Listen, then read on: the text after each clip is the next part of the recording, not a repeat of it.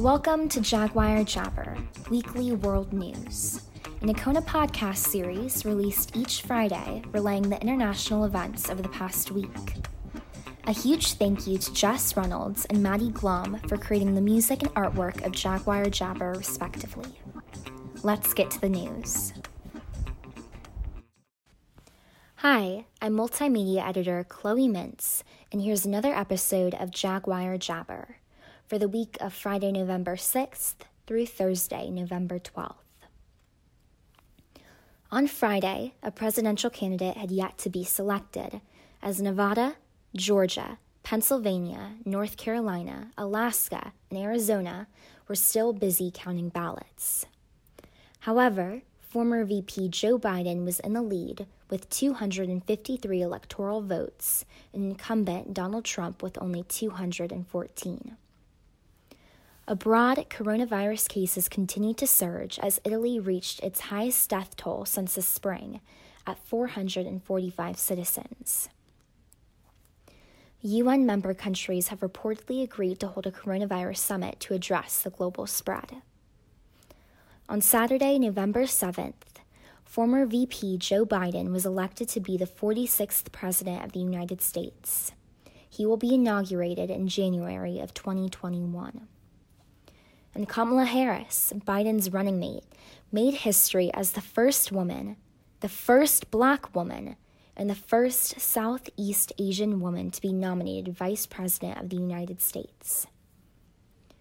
Former President Donald Trump has yet to comment upon the election, yet citizens can be sure the forty-sixth presidential election is far from over.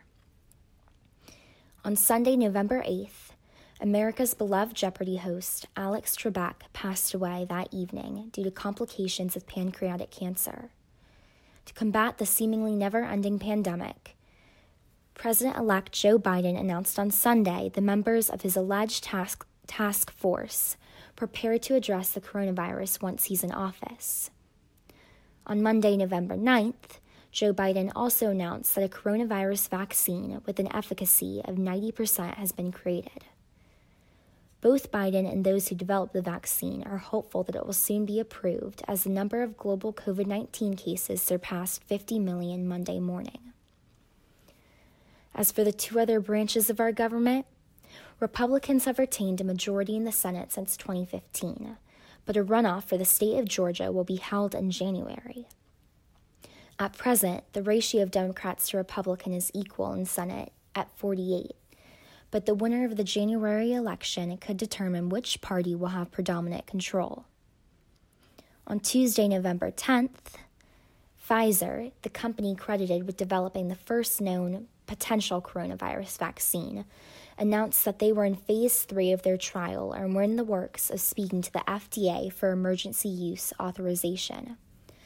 Additionally, as requested by Donald Trump, the Supreme Court will argue the efficacy of the Affordable Care Act, which had been ins- instituted by President Barack Obama in two thousand ten.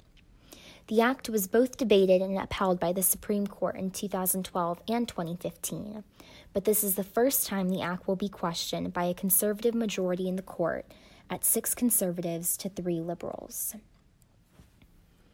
On Wednesday, November eleventh, much of the national news remained the same, save for the eighty-second celebration of Veterans Day and the escalation of Tropical Storm Ada. Originally deemed a tropical storm early in the, earlier in the week, Ada strengthened into a hurricane Wednesday morning and was projected to hit the Florida Gulf Coast.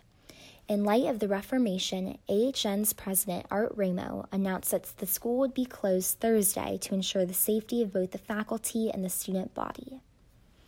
And internationally, Peru's Congress is voting to impeach, impeach its president, Martin Vizcarra, over alleged acts of corruption and poor control of the pandemic.